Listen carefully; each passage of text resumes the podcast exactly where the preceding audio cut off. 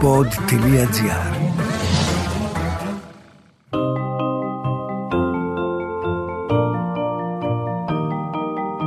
Τι κάνουν οι συγγραφείς όταν δεν γράφουν βιβλία, πού συναντούν τους ήρωές τους; Ο Βενιαμίν Φραγκλίνος είχε πει πως ο συγγραφέας είτε γράφει κάτι που αξίζει να διαβαστεί, είτε κάνει κάτι που αξίζει να γραφτεί. Ας ανακαλύψουμε μαζί τον άνθρωπο πίσω από το βιβλίο στο podcast «Συγγραφείς εκτός βιβλίων» με την Κυριακή Μπεϊόγλου.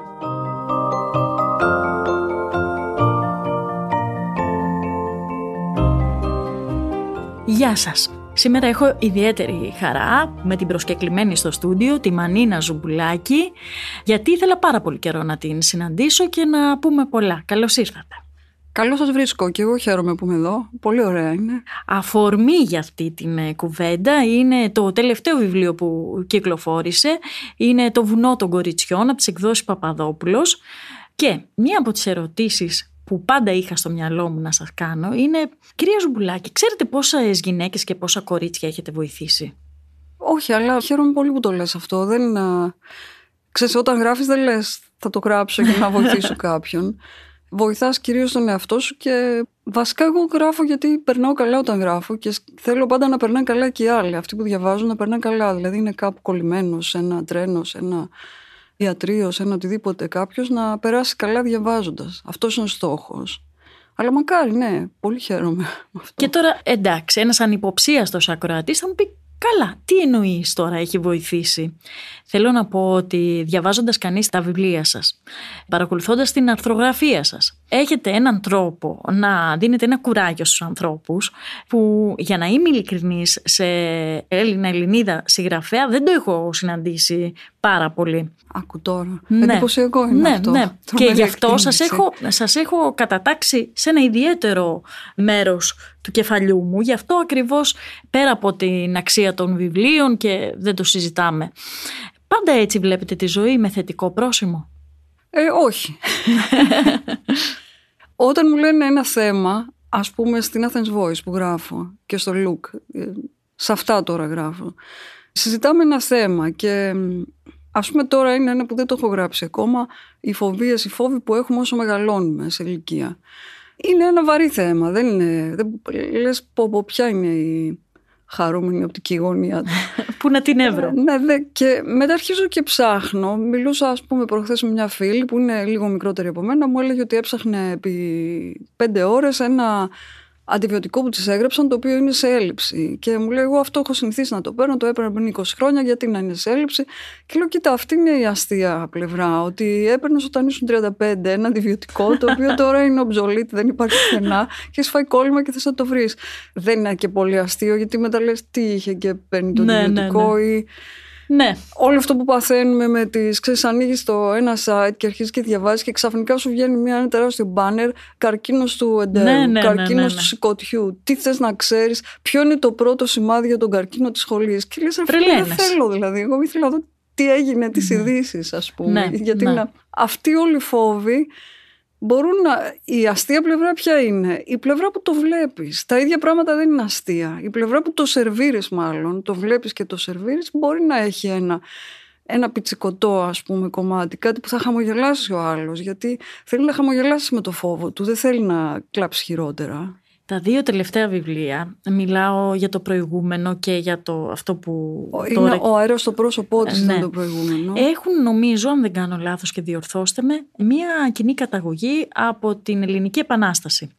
Έχουν δηλαδή ε, ένα, α, ναι, ναι, μία αφορμή. Τον, τον ναι, ναι. ναι. Και αναρωτιέμαι τι ξύπνησε με τους εορτασμούς και αρχίσατε ε, να το δείτε λίγο πιο βαθιά. Ναι, κοίτα, εγώ πιστεύω ότι ό,τι γράφουμε έχει το σπόρο του στην παιδική ηλικία μας. Οτιδήποτε γράφουμε και οτιδήποτε κάνουμε στη ζωή μας αρτίστικα, με καλλιτεχνικό. Όταν ήμουν στο σχολείο θυμάμαι ότι κάναμε μάθημα το μεσολόγγι, το σούλι, όλα αυτά και θυμάμαι να μου σηκώνει τη τρίχα. Να μην πιστεύω σε αυτά που ακούω και σε αυτά που διαβάζω. Και αυτό ήταν ένα πράγμα πολύ, ήταν ένα πολύ εντυπωσιακό κομμάτι της ελληνικής ιστορίας. Το πώς η Ελλάδα έγινε Ελλάδα. Δεν ήταν τίποτε πριν. Τι ήταν ένα κομμάτι ναι. της Οθωμανικής Αυτοκρατορίας. Και γενικά διαβάζω πολύ ιστορία, μ' αρέσει. Δηλαδή, αγαπημένος μου συγγραφέας είναι ο Μάρκ Μαζάουερ, ας πούμε, στον τομέα αυτό. Ο Χατζής τώρα που έγραψε για την Επανάσταση. Όποιος γράφει για, τη, ναι. για την Ελλάδα και για την Επανάσταση, του Καρύμπα τα έχω ξετινάξει τα βιβλία για την Επανάσταση. Και πέρυσι ήταν και η επέτειος, κατάλαβες το, ήταν του 1821. Ναι, οπότε βγήκαν πιο πολλά τέτοια βιβλία. Είχα περισσότερες επιρροές από ότι κανονικά. Και αυτό τώρα, ας πούμε, το αέρας στο πρόσωπό της ήταν τα κορίτσια που πήδηξαν στο Σούλι, στο συγκεκριμένο βιβλίο, στο αέρας, ήταν τα κορίτσια που πήδηξαν στη Σαμοθράκη από ένα βράχο για να μην ναι, τα πιάσουν ναι. οι Τούρκοι. Γυναίκες, γιαγιάδες, όλες οι ηλικίες. Και ξεκίνησε από εκεί ένα κοριτσάκι που πηδάει και δεν σκοτώνεται. Και τι γίνεται, ας πούμε, μετά όλη την ιστορία. Και πώς αυτή η ιστορία φτάνει στο σήμερα. Ναι. Αυτό ήταν το, ο αέρας στο πρόσωπό της. Και τώρα στο βουνό. Μπήκα στο τρυπάκι λοιπόν να διαβάζω πώς ήταν η ζωή των γυναικών το 1821. Και ήταν, όχι άθλια, το να λέμε άθλια είναι, ξέρεις, οι καλοί είναι επίκες. Πεθαίνανε 30 χρονών, 35 ήταν το όριο ηλικίας. Οι 8 στις 10, ξέρω εγώ, 6 στις 10 πεθαίναν στη Γέννα. Ε, ήταν τραγική η ζωή των γυναικών στην Ελλάδα. Σε αυτό που λέμε Βικτοριανή εποχή για την υπόλοιπη Ευρώπη, η Ελλάδα ζούσε ένα μεσαίωνα δικό της, ας πούμε, γιατί είχε τους Τούρκους από πάνω. Αν είχες κορίτσια, θα πέραν οι Τούρκοι και τα πουλάγαν στα χαρέμια. Και άρχισα να σκέφτομαι πώς θα ήταν τα πράγματα αν ε, μια γυναίκα προσπαθούσε να τα αλλάξει. Και έτσι έφτιαξα το βουνό των κοριτσιών. Δηλαδή... Θα μας πείτε λίγα πράγματα Ποιο είναι αυτό το βουνό; Ε, αυτό τώρα είναι κάπου στο, μεταξύ Παγκαίου και Καράντερε και Ροδόπη, ας πούμε. Το έχω τοποθετήσει κάπου εκεί. Οι εικόνες που περιγράφω είναι όλες από το Παγκαίο. Κάποιες βέβαια είναι και από το Καρατάγρι, άλογα είναι στο Καράντερε ή το δάσος της Δαδιάς. Τα δάση που έχει η Ανατολική Μακεδονία και Θράκη, που είναι διαφορετικά από τα υπόλοιπα δάση. Είναι πιο ωραία καταρχήν. Όχι τυχαία, γιατί ναι. στην Καβάλα έχετε γεννηθεί ναι, και, εκεί έχετε μεγαλώσει. Και αυτές τις μυρωδιές ξέρω. Ο πατέρας μου ήταν πρόεδρος του Ορειβατικού Συλλόγου Καβάλας και μας έπαιρνε, εμένα που είμαι πιο μεγάλη δηλαδή, με έπαιρνε εκδρομές στα βουνά. Οπότε είχα μία αυτό που σου λέω, οι σπόροι μπαίνουν όταν είσαι μικρή. Βέβαια. Είχαν μπει αυτοί οι σπόροι, οι μυρωδιές, οι ήχοι. Ακόμη και τώρα μπορεί να ξυπνήσω τη νύχτα και να νομίζω ότι ακούω τους ήχους του δάσους. Που δεν έχω χρόνια να ακούσω ήχους δάσους. Δεν ξεχωρίζω δηλαδή αν είναι κουκουβάγια ή άλλο πουλί, καρακάξα, ξέρω εγώ. Αλλά θα μου άρεσε να ήξερα. Θα μου άρεσε πολύ να τα θυμόμουν αυτά ακόμα. Και βρήκα λοιπόν μία. Πώς κάνω το συνδυασμό. Ούτε που ξέρω, απλώς θα σου πω τώρα ναι, μέσα ναι, ναι. άκρες, έτσι. Βρήκα μία στην ιστορία του Μεσολογγίου, που είναι το άλλο τραγικό κομμάτι της ελληνικής ιστορίας, στην έξοδο του Μεσολογγίου.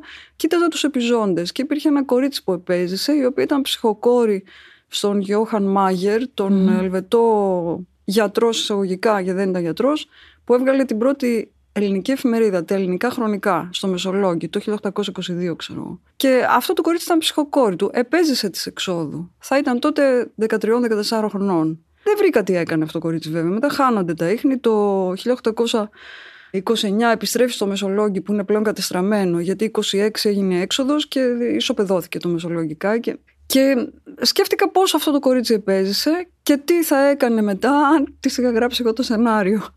Ε, και λέω μια που το έχω το σενάριο γιατί να, ναι. το γράψω. Οπότε την έβαλα να καταφεύγει πρώτα σε ένα μοναστήρι στο Ετωλικό όπου είχε κάνει ο Κοσμάς ο Ετωλός τα πρώτα σχολεία, τα πρώτα κρυφά σχολιά. Εκεί καταλαβαίνει, μαθαίνει ότι τα κρυφά σχολιά είναι μόνο για αγόρια. Τα κορίτσια πηγαίνανε μεταφιασμένα σε αγόρια. Και αποφασίζει να κάνει ένα αντίστοιχο σχολείο η ίδια μαζί με τη φίλη της που έχει σωθεί μια Ελβετίδα, Εβραία την έχω βάλει, αλλά δεν έχει σημασία. Καταφεύγουν λοιπόν σε μια πλαγιά του Παγκαίου, όπου υπάρχει ένα ερυπωμένο φρούριο, παλιό μοναστήρι. Πρώτα φρούριο, μετά μοναστήρι. Και εκεί ξεκινάνε αυτό το οικοτροφείο θηλαίων, όπως το λένε. Ναι. Αυτό τώρα θυμάμαι πολύ αμυδρά, ένα γκρεμισμένο φρούριο κάπου σε κάποιο βουνό στα βόρεια και ανατολικά που της Καβάλας που είχε ένα μαρμάρινο, ένα τεράστιο μάρμαρο αρχαίο που έγραφε επάνω όρος ανήκει των ελεύθερων. Και αυτό έβαλα σαν κομμάτι της πλοκής, ότι είναι ο χώρος που αυτές οι δύο γυναίκες αγοράζουν κοριτσάκια από σκλαβοπάζαρα και τους μαθαίνουν γράμματα. Και μετά είναι μια περιπέτεια που μπαίνει μέσα σε αυτό. Θέλουν να ελευθερώσουν μια τρίτη γυναίκα από το σκλαβοπάζαρο της Κωνσταντινούπολης και οργανώνουν ένα σχέδιο για να. μια περιπέτεια. Είναι όλο ναι, είναι ναι. περιπέτεια. Ε, μ' αρέσουν πολύ οι περιπέτειε σας ε, και από τα προηγούμενα βιβλία. Όμως, μία έτσι ερώτηση που τώρα καταστάλαξα κι εγώ, διότι το σκεφτόμουν γενικώς, είναι ο τρόπος ε, με τον οποίο ασχολείστε με τις γυναίκες στη λογοτεχνία που γράφετε. Και ειδικά μετά από δύο χρόνια ε, εγκλισμού, όπου είδαμε και φοβερά γεγονότα με γυναικοκτονίες, κακοποιητικές συμπεριφορές, όλα αυτά. Χθες μόλις καταδικάστηκε ο περίφημος ναι, Μπάμπης για την δολοφονία της Καρολάιν. Δεν ξέρω, γι' αυτό είπα ότι έχετε βοηθήσει γενικότερα πολλές γυναίκες, το έχω συζητήσει με κάποιες. Δεν ξέρω πώς ε, είδατε αυτά τα γεγονότα και πώς έχουν εντυπωθεί μέσα σας. Ε, και αυτά τα γεγονότα παίξαν τον ρόλο. Δηλαδή παίξαν ένα ρόλο στο να θέλω. Κοίτα, πάντα έβαζα γυναίκες ηρωίδες. Δεν θυμάμαι και το φερμουάρ πολύ χαρακτηριστικά. Το φερμουάρ είναι για την ενδοοικογενειακή βία. Ακριβώς. Αυτό είναι το θέμα. Ναι, ναι αυτό που λέμε η ενδοοικογενειακή βία δεν είναι κάτι που γίνεται τώρα, χτυπάω εγώ τη γυναίκα μου και τι έγινε. Είναι κάτι το οποίο κρατάει γενιές μετά. Το παιδί μου θα χτυπήσει το παιδί του, το παιδί του θα χτυπήσει το παιδί του. Και λέμε, ναι, αυτό έχει την πηγή του, ξέρω εγώ, στην τουρκοκρατία, γιατί οι Τούρκοι δέρνανε.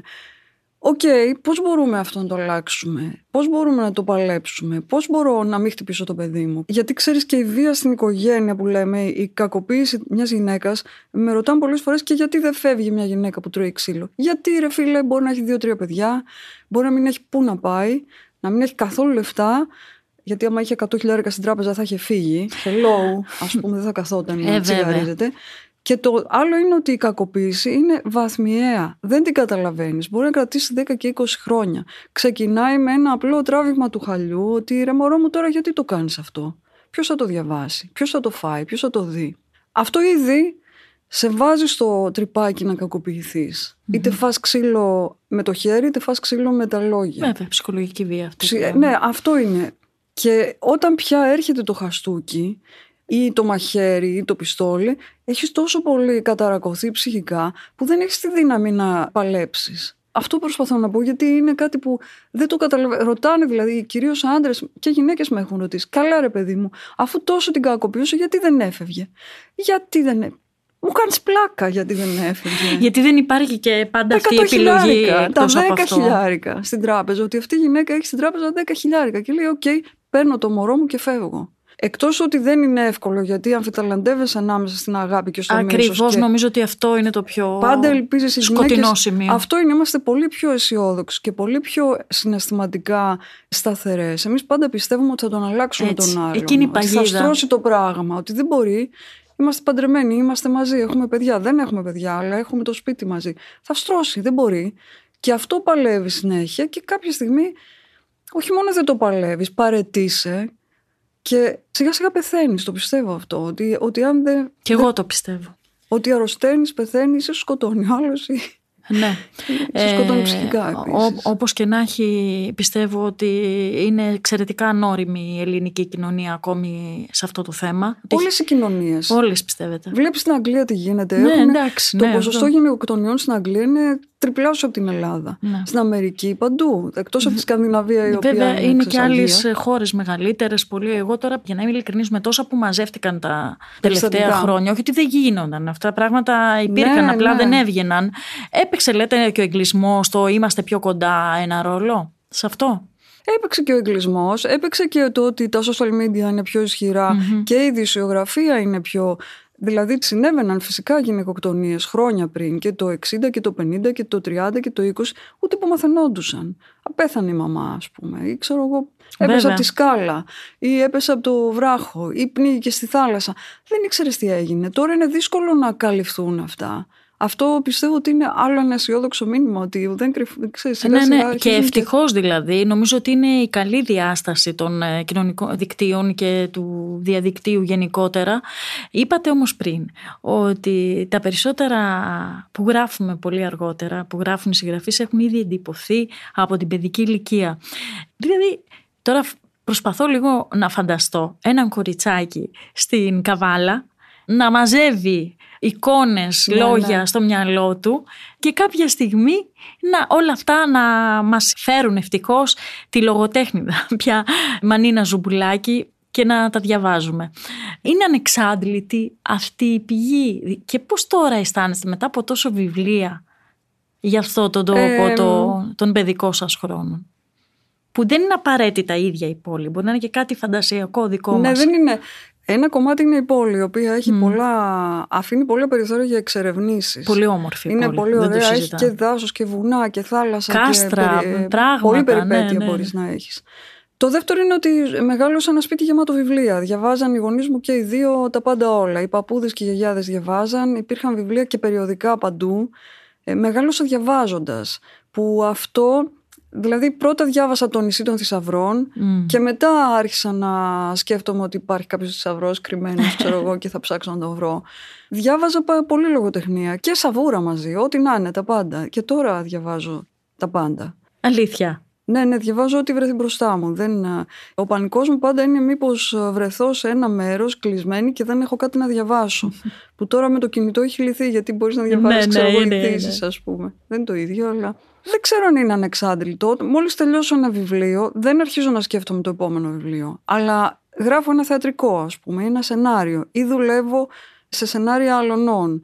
Ή γράφω διαλόγους για κάτι. Πάντα κάτι άλλο γράφω, το οποίο θα κρατήσει ένα εξάμεινο πριν μπω στη διαδικασία του επόμενου βιβλίου. Δεν ξέρω αν είναι ανεξάντλητο. Δεν, δεν είμαι σίγουρη. Ε, Μπορεί και να εξαντληθεί κάποια στιγμή.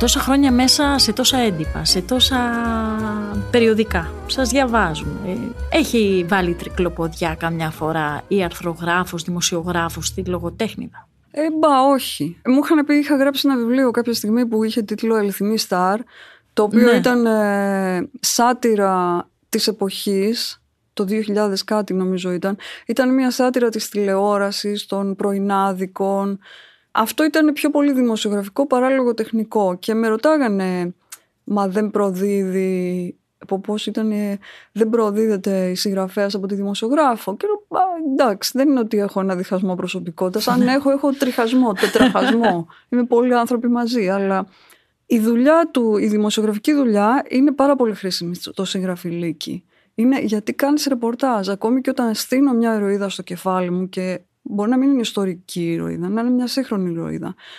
Και λέω που δουλεύει. Αν δουλεύει ας πούμε ταμεία στο σκλαβενίτη θα το ψάξω πάρα πολύ ώστε να είναι πραγματικά ταμεία. Θα μάθω και άδειες, υπερορίες, θα μάθω τα πάντα για αυτή τη δουλειά για να την κάνω πραγματική, να μην είναι μια κουλή ας πούμε ε, ναι.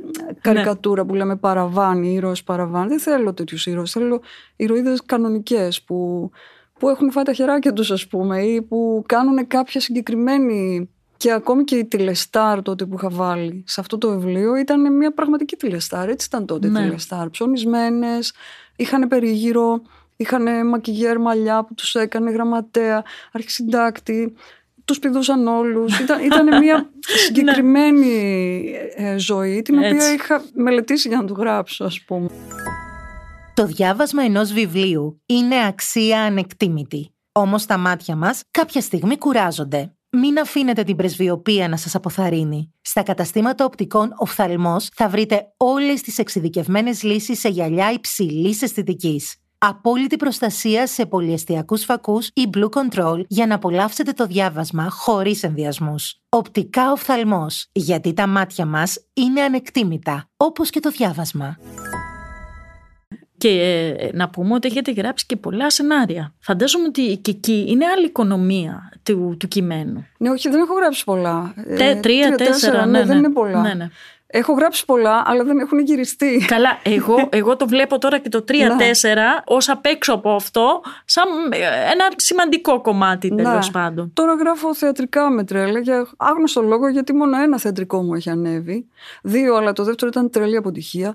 Το ένα που είχε ανέβει, ανέβει και δυο φορές στο Ίδρυμα Κακογιάννης και Τώρα γιατί γράφω θεατρικά δεν ξέρω. Επειδή είναι, μου αρέσει το θέατρο και είναι άμεσος λόγος ας πούμε. Άλλη γλώσσα από, τη, ναι, από την είναι, άλλη, είναι άλλες λογοτεχνία. Ακριβώς αυτό έλεγα είναι... και για το σενάριο. Ναι.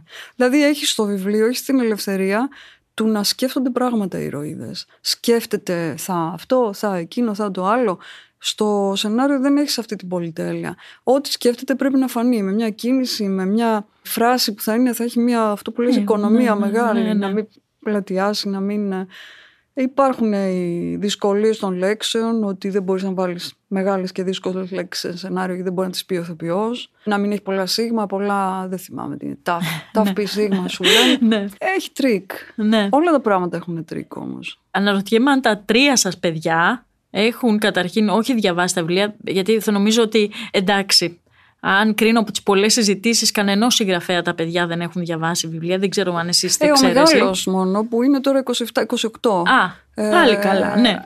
Ο μεγάλος μεγάλωσε διαβάζοντας πολύ. Mm. Διαβάζαμε πάρα πολύ κόμιξ, πάρα ναι. πολύ παιδικά βιβλία μαζί. Είχε διαβάσει όλα τα Lucky Luke, Tenten, Asterix και μετά πέρασε στο κόμιξ κόμιξ.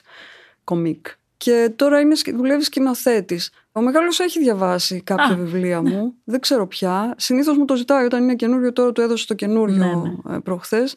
Ε, μου λέει το διαβάσω όμως το καλοκαίρι που θα έχω καιρό. Λέω εντάξει. Τα μικρά δεν είναι τώρα 14. Δεν, Παρόλο που έκανα τις ίδιες προσπάθειες, τους διάβαζα πριν κοιμηθούν μέχρι να γίνουν 10 χρονών. Μετά με πετάξαν έξω. Μετά κερδίζει το κινητό. Κερδίζει το TikTok και το. Νομίζω πως έχει κερδίσει γενικότερα το, το κινητό. Ναι, ναι, έχει ε, είναι πολύ ανταγωνιστικό και πολύ πιο, φαίνεται πολύ πιο ελκυστικό. Ε, βέβαια. Αλλά δεν ξέρω, χάνει το βιβλίο. Εγώ είμαι και του φετίχ του ίδιου του βιβλίου. Καλά σαν, και εγώ, σαν αντικείμενο. βιβλία ηλεκτρονικά και μόνο έχω Μου μεγάλη μανία να το διαβάσω. Ναι. Δηλαδή, είναι κάποιος συγγραφέας που λέω από το περίμενα πώς και πώς. Αλλιώς τα προτιμάω σε χαρτί. Τα προτιμάω σε. Ε, με, με παρηγορεί το γεγονός ότι για άλλα 100 χρόνια τουλάχιστον θα υπάρχουν βιβλία, γιατί μέχρι 100 χρόνια παραπάνω πόσο θα ζήσω. Τώρα η κόρη μου μου είπε ότι θα διαβάσει το καινούριο βιβλίο το πήρε στο κομμωδίνο της, δεν βλέπω να το έχει ανοίξει. Αλλά είναι δύο μέρες, τρεις. Α έχουμε. Ξεσαλλάζουν οι εποχές και όπως ήταν η τηλεόραση, όταν ο πατέρας μας πήρε τηλεόραση αργά, δεκαετία του 70, ήμασταν μεγάλοι πια. Γιατί πίστευε ότι είναι μια σαχλαμάρα, ρε παιδί μου, θα περάσει, ότι είναι ναι. μια μόδα που θα περάσει. Τρομερό δεν είναι αυτό; Ναι, στη δεκαετία του 60, ας πούμε, ήταν ένα καινούριο πράγμα. 70, λίγο πιο καινούριο. Το ίδιο είναι τώρα με τα κινητά. Το να λέω εγώ ότι δεν θέλω το κινητό, ναι, δεν θέλω να διαβάζω το κινητό στο κρεβάτι μου. Αλλά αν ξυπνήσω και δεν θέλω να ανοίξω το λάπτοπ για να δω τα mail μου, διαβάζω τα mail μου στο κινητό. Έτσι, έτσι. Είναι ναι. πολύ εξυπηρετικό ναι, εργαλείο. Ναι, βέβαια, εντάξει, είναι, αλλά η αλήθεια είναι ότι σαν να έχει ναι. κάποιες ακτίνες, ξέρω εγώ. Ναι, σε κρατάει ξύπνιο. Καταρχήν δεν κοιμάσαι ποτέ. Δηλαδή, Ακριβώς. Ε, μου λένε ναι. τα παιδιά μου, δεν με πιάνει ύπνο, δεν σε πιάνει ύπνος γιατί έχεις μια οθόνη στο κούτελο, η οποία οθόνη λάμπει, έχει φως, σε κρατάει ξύπνιο, ας πούμε. Μία άλλη ερώτηση που ήθελα να συζητήσουμε είναι έχουμε τη δυνατότητα και πού έχουμε τη μεγαλύτερη ελευθερία; Γιατί δεν πιστεύω ότι και στη λογοτεχνία μπορείς να μιλήσεις για τα πάντα, αλλά και στην αρθρογραφία. Να γράψουμε για τα πάντα; Ε, όχι. Όχι με την έννοια... Το λέω γιατί πολλές φορές θα εξηγηθώ. Πολλές φορές σας θαυμάζω για τον εξής λόγο. Από τα μικρά σας κείμενα στα περιοδικά βλέπω ότι κλείνεται ανεδώς το μάτι στον αναγνώστη και αυτό το χαίρομαι. Ωραίο είναι αυτό που λες, το κλείνω ανεδώς το μάτι. Δεν νομίζω να το κάνω επίτηδες. Πάντα σκέφτομαι όταν γράφω και στα περιοδικά και στα βιβλία ότι θα το διαβάσουν άνθρωποι που θα τους έκανα παρέα. Το έχω πει ότι πριν πολλά χρόνια είχα κάνει μια μεγάλη επιτυχία με το Φεύγα, ένα που είχε γίνει και σύριαλ, ένα μυθιστόρημα. Ναι, ναι. Πριν γίνει σύριαλ, Ήμουν στο Χόντο μια μέρα κάτι ψώνιζα και έρχεται μια κυρία πολύ επιθετική και μου λέει: Διάβασα το φεύγα το βιβλίο σου και έχω να πω ότι είναι άθλιο και σαν δεν τρέπεσαι που έγραψε αυτά τα πράγματα. Και ήθελα να της δώσω τα λεφτά της πίσω, γιατί ήθελα να της πω: Δεν το έγραψα για εσά. Γιατί το διαβάσατε; Εσείς είστε μία που δεν θα έκανα ποτέ παρέα. Γιατί το πήρατε και το διαβάσετε; Και αυτή είναι πάντα ναι. η. Δηλαδή, αισθάνομαι ότι είναι μια μεγάλη παρέα που διαβάζουμε αυτά τα βιβλία. Και μέσα σε αυτή την παρέα καταλαβαίνουν τι εννοώ και καταλαβαίνουν και το χιούμορ και ότι αυτό είναι το αστείο. Δεν το λέω σοβαρά. Οι απ' έξω γράφουν καμιά φορά σχόλια. Είναι αυτοί που δεν κατάλαβαν το χιούμορ, δεν κατάλαβαν ότι το είπα για πλάκα, ότι ναι. είναι αστείο, ότι είναι αυτό που λες ε, ανεδές κάτι Βλέπουν μόνο την ανέδεια. Δεν Όχι, το βλέπω και το παιχνίδι εγώ. Δεν, λέω την ανέδεια με το, το παιχνιδιάρικο. Ναι, ναι. Δηλαδή ότι, παιδιά, εγώ πάντα έχω, σας έχω στο μυαλό μου στον άνθρωπο που μου λέει ότι, κοίταξε να δεις, συμβαίνουν σοβαρά πράγματα, αλλά η ζωή δεν είναι και τόσο σοβαρά. Δεν είναι να την παίρνουμε και τόσο σοβαρά. Ναι, δεν είναι. Είναι κάτι που περνάει πάρα πολύ γρήγορα Αυτό. και δεν το καταλαβαίνουμε. Και δεν προσπαθώ να γράφω κάτι με μήνυμα Γράφω αυτά που σκέφτομαι μέσα στη μέρα, αυτά που συζητάω με τις φίλες και τους φίλους μου, αυτά που βλέπω γύρω μου, αυτά που συμβαίνουν. Προσπαθώ, δεν θέλω να γράφω το πολύ τραγικά, γιατί είναι γεμάτη διοσιογραφία με τραγικά πράγματα. Ε, αλήθεια είναι. Δεν χρειάζεται δηλαδή κανένας ναι. τώρα άλλο ένα πάρα πολύ τραγικό να του πω. Εκτός αν ο στόχος είναι, ο σκοπός είναι τόσο καλός, π.χ. για την ενδοοικογενειακή βία ή για την απελευθέρωση των γυναικών. Με κάποιον μιλούσα χθες και έλεγα ότι δεν θέλω να κάνω να γράψω άλλο ένα σενάριο με άντρες ήρωες που είναι καταπληκτικοί και οι γυναίκες ηρωίδες είναι πλάγιες και έχουν όλες ιστερία και τσιρίζουν. Έτσι. Γιατί αυτό είναι το σύστημα. Ε, αυτό είναι το σύστημα. αυτό βλέπουμε και στα σημερινά σεριάλ τώρα, να σας πω και την ε, αλήθεια. δεν θέλω εγώ αυτές τις γυναίκες. Δεν ξέρω γυναίκες που τσιρίζουν. Αν ξέρω γυναίκες που τσιρίζουν δεν τις κάνω παρέα και δεν θέλω να τις γράψω. Και δεν θέλω να το κάνω αυτό ακόμη και αν είναι πολλά τα λεφτά. Γιατί δεν θέλω να το κάνω, γιατί συνεχίζω ένα πρότυπο ενός συστήματος που. ένα πρότυπο που δεν ισχύει πια. Οι γυναίκες δεν είμαστε έτσι. Και να είμαστε έτσι, δεν θα κάνουμε τέτοιες ηρωίδες. Αν υπάρχουν δηλαδή πέντε, σίγουρα θα υπάρχουν στις 100 που τσιρίζουν και φωνάζουν και λένε γιατί δεν ε, Και όπως αντίστοιχοι άντρες που έχουν ναι, άλλα θέματα και δεν, προβλήματα. Δεν θέλω, ας πούμε, τον καταπληκτικό ήρωα άντρα που είναι μια, ξέρω εγώ, ένα σενάριο που είναι τρεις καταπληκτικοί άντρες ή πέντε καταπληκτικοί άντρες, κάνουν καταπληκτικά πράγματα και οι γυναίκες είναι γύρω-γύρω, είναι παραβάν χαρακτήρες γραμμένοι, ας πούμε, σε καρικατούρες που απλώς κάνουν καφέδες και φέρνουν το τσάι. Ένα μέρος που έχω έτσι εξαιρετική περιέργεια να δω είναι η κουζίνα σας. Α, καλά, χάλια είμαι, τι ζητάω. Μα να σας πω, τι γίνεται τέλος πάντων σε αυτή την κουζίνα, θα μου πείτε; Εκεί, εκεί γράφω. έχω ναι. το λάπτοπ εκεί, το έχω συνδέσει δηλαδή στην ίδια μπρίζα που είναι το τηλέφωνο. Και γιατί το έχω βάλει εκεί; Με ρωτάνε τα παιδιά μου, έχει άλλους χώρους. Στο σπίτι καταρχήν υπάρχει ένα γραφείο-γραφείο. Στην κουζίνα μαγειρεύω, βάζω κάτι και βράζει, ψήνεται και γράφω. Όταν κολλάω και δεν μου έρχεται κάτι, σηκώνομαι να βάλω ένα πλυντήριο πιάτων ή να μαζέψω τον νεροχύτη που έχει πάντα πιάτα. Ο μεγάλος γιος μου διαμαρτυρόταν όσο έμεινε σπίτι μου. Λέει, Μα δεν σε ενοχλούν που είναι ένα βουνό πιάτα. Όχι, τα έχω εκεί για κάποιο λόγο. Όταν κολλήσω σε αυτό που γράφω, θα σηκωθώ να βάλω τα πιάτα Προχθές ήρθε ένας ε, που κάνει απεντόμωση και έβαλε ένα ζελέ στις γωνίες της κουζίνας και μου λέει: Εδώ που έβαλα το ζελέ, να μην σφουγγαρίσεις τον πάγκο. Του λέω: Συγγνώμη, βλέπεις να είναι σφουγγαρισμένος ο πάγκος; Όχι, μου λέει: Το είδα. Ε, λέω: Τότε γιατί να σφουγγαρίσω ναι. τώρα, δεν τον ναι. έχω σφουγγαρίσει ναι. πέντε μέρες, ας πούμε. Θα το κάνω κάποτε. Τέλος πάντων, αυτή είναι πολύ δημιουργική και ενδιαφέρουσα κουζίνα, στα δικά μου μάτια τουλάχιστον. Τελειώνοντας το podcast, οπωσδήποτε θέλω να μου πείτε αυτά τα δύο κορίτσια φτιάχνουν αυτό το.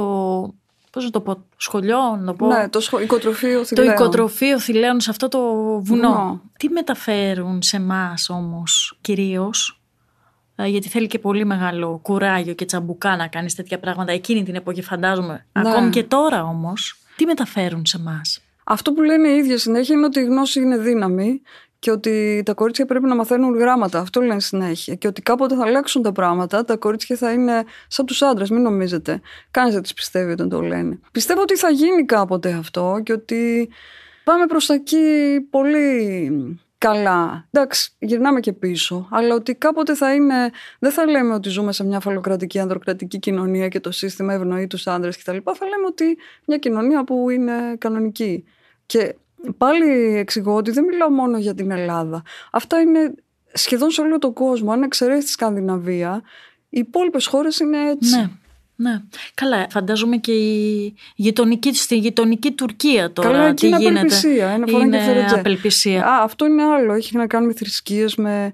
Πάντως η βιολογία κράτησε πίσω τη γυναίκα για πάρα πολλούς αιώνες. Το γεγονός ότι εμείς κάνουμε τα παιδιά και έχουμε χρεωθεί το μεγάλωμα και το παιδί, την διόνυση ναι, του ναι, είδους ναι, ας ναι, πούμε.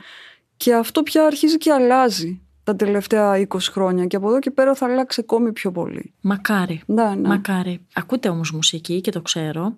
Τι τραγούδι να βάλουμε σε αυτό το podcast;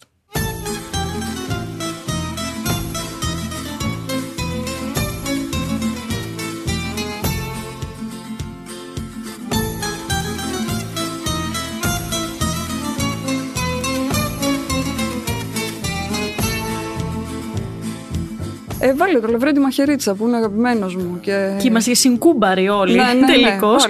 Όπως αποδείχτηκε, θα το προσπαθήσουμε. Ευχαριστούμε πάρα πολύ. Εγώ ευχαριστώ. Να είστε, καλά. καλά.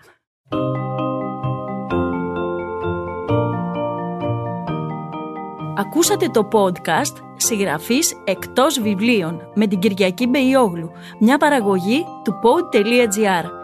Αναζητήστε τα podcast που σας ενδιαφέρουν στο pod.gr, Spotify, Apple Podcast, Google Podcast και σε όποια άλλη εφαρμογή ακούτε podcast από το κινητό σας.